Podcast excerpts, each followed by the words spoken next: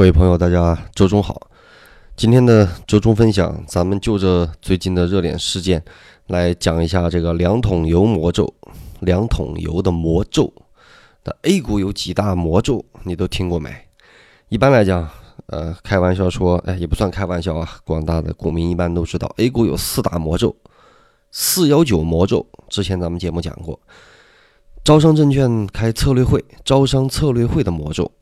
以及五穷六绝七翻身的魔咒啊，五月跌啊，六月跌更惨，七月底快翻身的魔咒，还有就是两桶油的魔咒，所以这是这个 A 股的四大魔咒。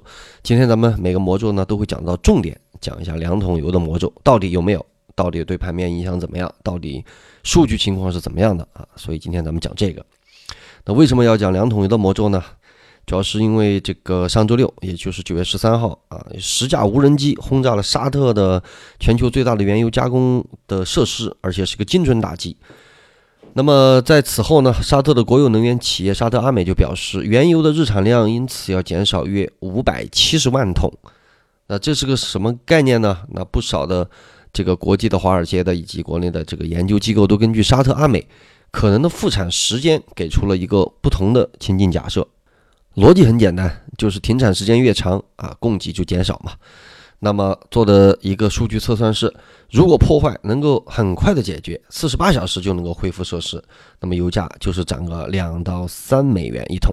那如果一周的时间啊断供，那么估计油价可能上涨十五到二十美元一桶。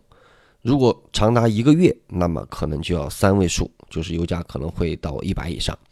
那么，如果沙特的原油产量受限，对全球原油的供给会产生比较大的影响。那传导到了 A 股，先不管业绩是否长期走好，所以就先短炒了一把概念啊。提前也是在微博上说了。那么油价上涨，油气开采、油服这些受益，这其中呢就包括了超大盘股的中石油和中石化，都是万亿的市值。那大家自然就会想到两桶油的魔咒，担心指数是否受此影响下跌啊？因为呢。这个在 A 股里这几个魔咒呢，都被大家所熟知，就是每次到了某个事件发生，股市总是会大跌，啊，那市场本来魔没有魔咒，信的人多了，就会出现了魔咒，大家都想，像羊群效应一样去避险，市场就被逼了个下跌，啊，所以就是这么一个情况。那我们一个一个来看，啊，首先。啊，四幺九魔咒啊，有新来的朋友我不知道，简单的花一分钟再给大家讲一下。啊，过去的十二年，差不多我们从二零零七年那波算起啊，个别年份的啊这个十九日，四月十九日呃为周末，所以我们就把它后一天的数据。那每年的四幺九这一天啊，一共十二年下跌的次数为十次，占比是百分之八十三。其中四幺九当天指数跌幅超过百分之一的有八次，占。总下跌次数的百分之八十，跌幅超过百分之三的有三次，占下跌次数百分之三十。跌幅最大的是二零一零年的四点七九，跌幅最小的是二零一二年的零点零九。而四幺九当天指数没有下跌的是二零一三年和二零一六年，当天分别涨幅为二点一四和零点三。那由于历史数据中四幺九这天呢，上证指数大概率会跌，所以很多人就把这天当做。这个 A 股的下跌日，但今年的四幺九上证指数涨的是零点六三，所以也没有中这个魔咒啊。再简单的说一下这个四幺九的魔咒。那招商策略会的魔咒呢？啊，券商都要开策略会，有时候年度策略会、春季策略会啊，这个什么什么策略会。每逢招商证券开策略会，大盘必跌，尤其是在圈内，这个这个是在从业人员来讲啊，一般说的多一些啊，所以。呃，还有开玩笑说，每次招商要开策略会的时候，总有一些股民打电话说：“求你们不要在这个时候去开策略会了。”啊，当然以前还有说这个香港啊，秋官每次郑少秋，啊，这个电视剧要上的时候，也是港股跌的时候，当然这是香港的一个啊。那么具体来说呢，就从一一年底到现在召开的。这个十二次，因为它分这个中期和年度策略会啊，招商证券的策略会当中，召开当天指数下跌的次数为九次，下跌概率为百分之七十二，其中当天跌幅超过百分之一的有五次，占下跌次数的百分之五十六。召开当天跌幅最大的是二零一四年十二月九号，当天上证指数跌了五点四三。看完召开当天的情况，我们再看一下每次召开这个期间这几天的指数表现来看。十二次的策略会的期间的指数的总涨跌幅也有九次是下跌的，概率为百分之七十二。那其中跌幅超百分之一的有六次，占总下跌次数百分之六十七；跌幅超百分之二的有三次，占总下跌次数百分之三十三。呃，比较例外的是呢，是一二年底的策略会召开期间，上证指数涨幅为三点三。从这个数据来看，招商策略会的魔咒。啊，随机性也是比较大的啊，其实也不是非常的灵验啊，也不是非常的灵验，主要是有时候有那一次跌多了，你就永远记得那一次，比如一四年那次跌了五点四三，那次之后啊，我记得那也是在牛市的途中嘛，当时是小票调整嘛，这个年底之晚啊之后小票才调完啊，所以这些东西吧，都是一些啊，就是就就跟墨菲定律一样，你总愿意记住比较差的那一个。那五穷六绝七翻身的魔咒呢？大概的意思就是说呢，咱们的市场每逢五月就会开始下跌，到了六月更会大跌，到了七月，哎，逐步的见底，起死回生。这个老梗呢，其实去年就已经被打脸了，今今年也是，今年五月跌了百分之五点八四，六月涨了二点七七，七月下了一点五六，也不符合魔咒所说的这个啊。就我的经验而言呢，这个其实呢，就是一般我们讲春季公式，春季公式就是说。啊，春节过完之后啊，机构也开始干活了，大家也开始认真工作了。那么银行也要松信贷了，然后基金也要开始打仓位了，所以就会开始一般说春季行情。春季行情啊，你没有大逻辑，你不是大牛市的话，那你不能持续上涨嘛。那么春季一般二三月过完，呃，三四月哎，差不多涨个一两个月左右，到了五月就调整啊，这就是一个基本的一个逻辑。到了秋季的时候呢，哎，半年报什么各方面都不错，哎，又是可能。就有一个什么所谓年报行情，然后提前抢跑抢跑啊，所以这就是五穷六绝七翻身的魔咒啊。其实这个也不是很准。那今天我们来重点呢，来这个说一下这个两桶油的魔咒。这两桶油呢，就是中石化和中石油啊。入市时间比较长的投资者都听过这种说法，就是说只要两桶油盘中领头大涨，其他股票呢就会因为资金被他们抽走而恐慌大跌，让市场出现。赚了指数不赚钱的现象，啊，听起来就有点像啊这个金庸呃这个武侠小说里面的吸星大法。那么如果指数在相对的高位，这种情况就更加的明显。表面上指数在上涨，其实是被两桶油吸走了啊。也有的，我记得当年啊，当年有些散户就说啊，这是什么主力盘的主力在拉升啊，这个中石油啊，吸引大家的注意，掩固呃这个掩盖在个股上的出货。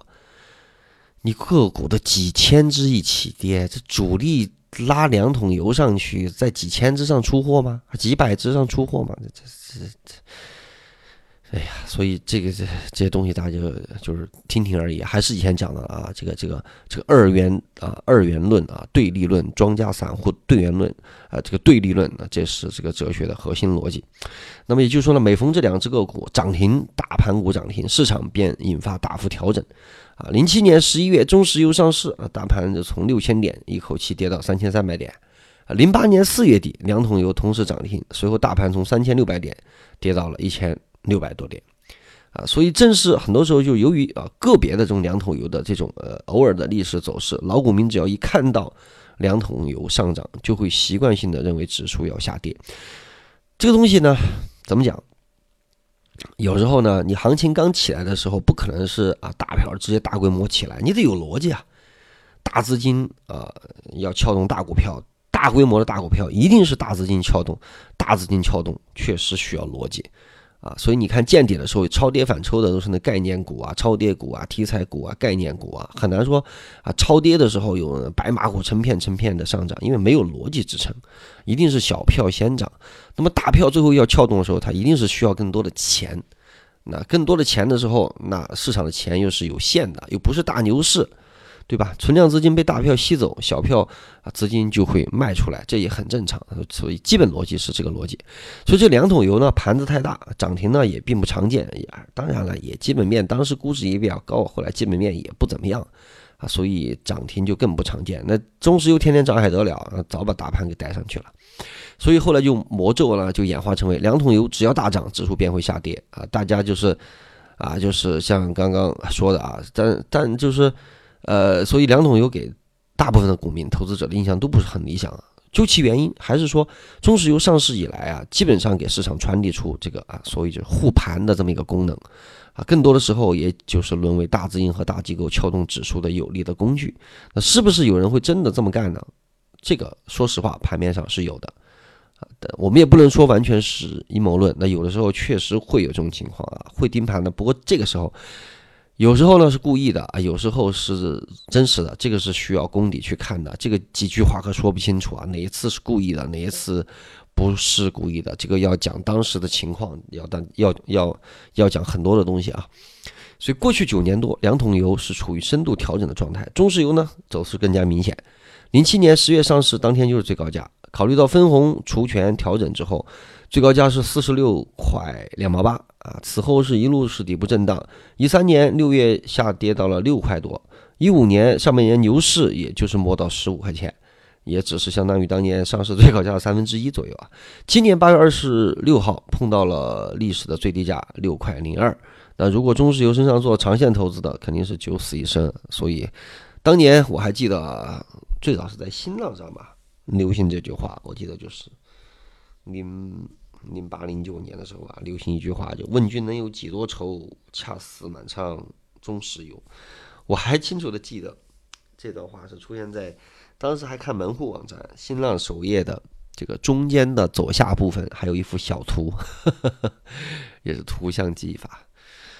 那么这个两桶油魔咒到底说不说得通呢？其实我们经过数据，因为我们这个是详详细的都有数据了啊。如果这次还是走心评论的朋友能够得到这个数据稿里边都有历次的这个数据，我们是专门拿出来了。我们通过数据发现，从零八年到现在。两桶油大涨的时候，也就是说当日涨幅大于百分之五，指数不一定会下跌。从零八年到现在出现过一次，其余每次两桶油大涨的时候，上证指数都是大涨的；两桶油大跌超过百分之五的时候，指数无一例外的也大跌了。既然两桶油说不通，那么一桶油呢？那中石油呢？历史大涨大跌的时候，跟上证指数是个什么联动关系呢？二零一零年过后，中石油股价也是逐渐的，就是稳定了，因为跌差不多了。所以我们也通过历史数据来发现，中石油在关键时候的一举一动，确实牵扯着指数的变化。啊，那是个什么变化呢？我们来看看，二零一零年十月十一号，中石油盘中涨停，中小板中啊，深圳综指尾盘大幅跳水，结束了为期两年的上涨。啊，那当时呢也是对应的存款准备金的上调啊。二零一一年九月五号，中石油跌破二零一零年七月十九号的七块九毛六的低点，一个月后，上证指数跌破了二三幺九的中期底部。二零一一年十一月三十号，中石油盘中再次跌破了七点九六元，一周后，上证指数跌破了二三零七的短期底部，对应是央行的降准。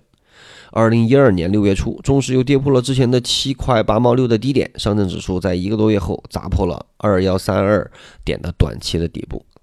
二零一三年五月二号，中石油砸破了七块两毛七的阶段低点，上证指数又多一个月后展开一段狂泻的行情，十七个交易日暴跌百分之二十，低点见到了一八四九点，也就是一个中国历史股市的一个长期底部，可以这么说，基本上是。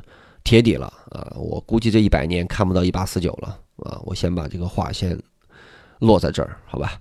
那是当年是这个叫做什么叫钱荒嘛，对吧？那么二零一四年十二月四号到五号，中石油连续两天涨停，市场的热点由蓝筹向题材慢慢切换。二零一五年啊一月五号，中石油涨停，当天成为创业板五个月飙升仅两倍的一个起点而已，对应的是证监会整顿两融。那二零一五年四月二十七号，中石油涨停。次日，上证指数见到了四千五百七十二点的短期头部，市场热点再次从次新股向滞涨的低价股转移。那么，对应是证监会整顿两融以及 IPO 的加速。二零一五年七月六号，中石油涨停。三天后，上证指数见到了三千三百七十三点的短期的一个底部。那么，这个。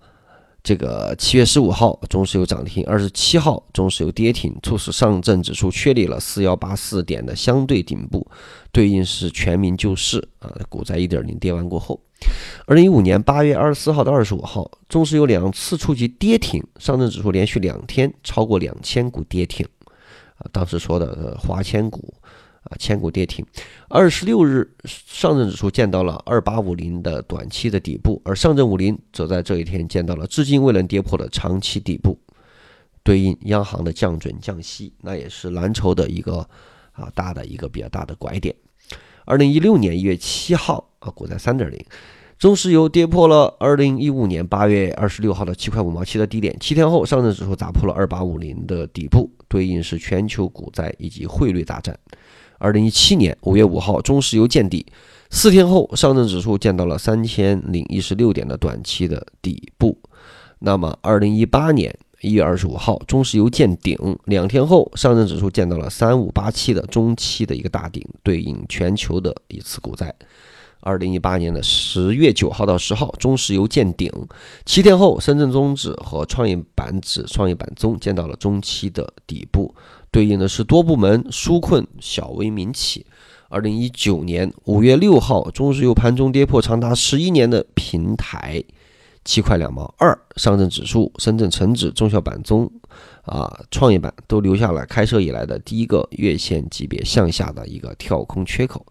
那我们从上面的这些例子可以看出来啊，中石油的涨停和跌停一般都发生在指数比较敏感的时期，比如说牛市的高点、救市的低点、反弹的高点。而中石油阶段性的新高和新低，反映的也是当时指数情绪的高涨和低迷，而并不是真的像大家所说的魔咒一般，当做一个情绪关注点即可。说到最后啊，魔咒不魔咒的，其实股市都有它自己的运行规律啊。江湖很多流传的魔咒，其实都是大家吐槽的产物，当个笑话就听听。理智的投资者根本就不会在意这些东西啊，明白了没有啊？个人的记忆，我记得二零。一九年啊，四月就是四万亿那波反抽的高点，我记得是三四七八点吧。那几天确实是，当时是中石化啊，往上拽了两天，那两天确实有一种资金被抽走。我们当时就发现啊，只是指数上去，别的个股都下去了，所以当时就是那波行情把四万亿那波反抽做完了，就给避开了。那也是我呃职业管钱的刚开始。零九年，零九年职业管钱刚开始啊，到现在整整十年。好，那今天就这么情况。最后的结论大家听清楚没有？就是不要去管这些魔咒，好不好？仔细的去研究公司，去研究价值，好不好？这些就是听一听而已。虽然说有百分之七十八十的下跌，但是你要想，那个下跌啊，零点几也叫下跌，百分之一也也叫下跌，真正的大跌其实并不是很多。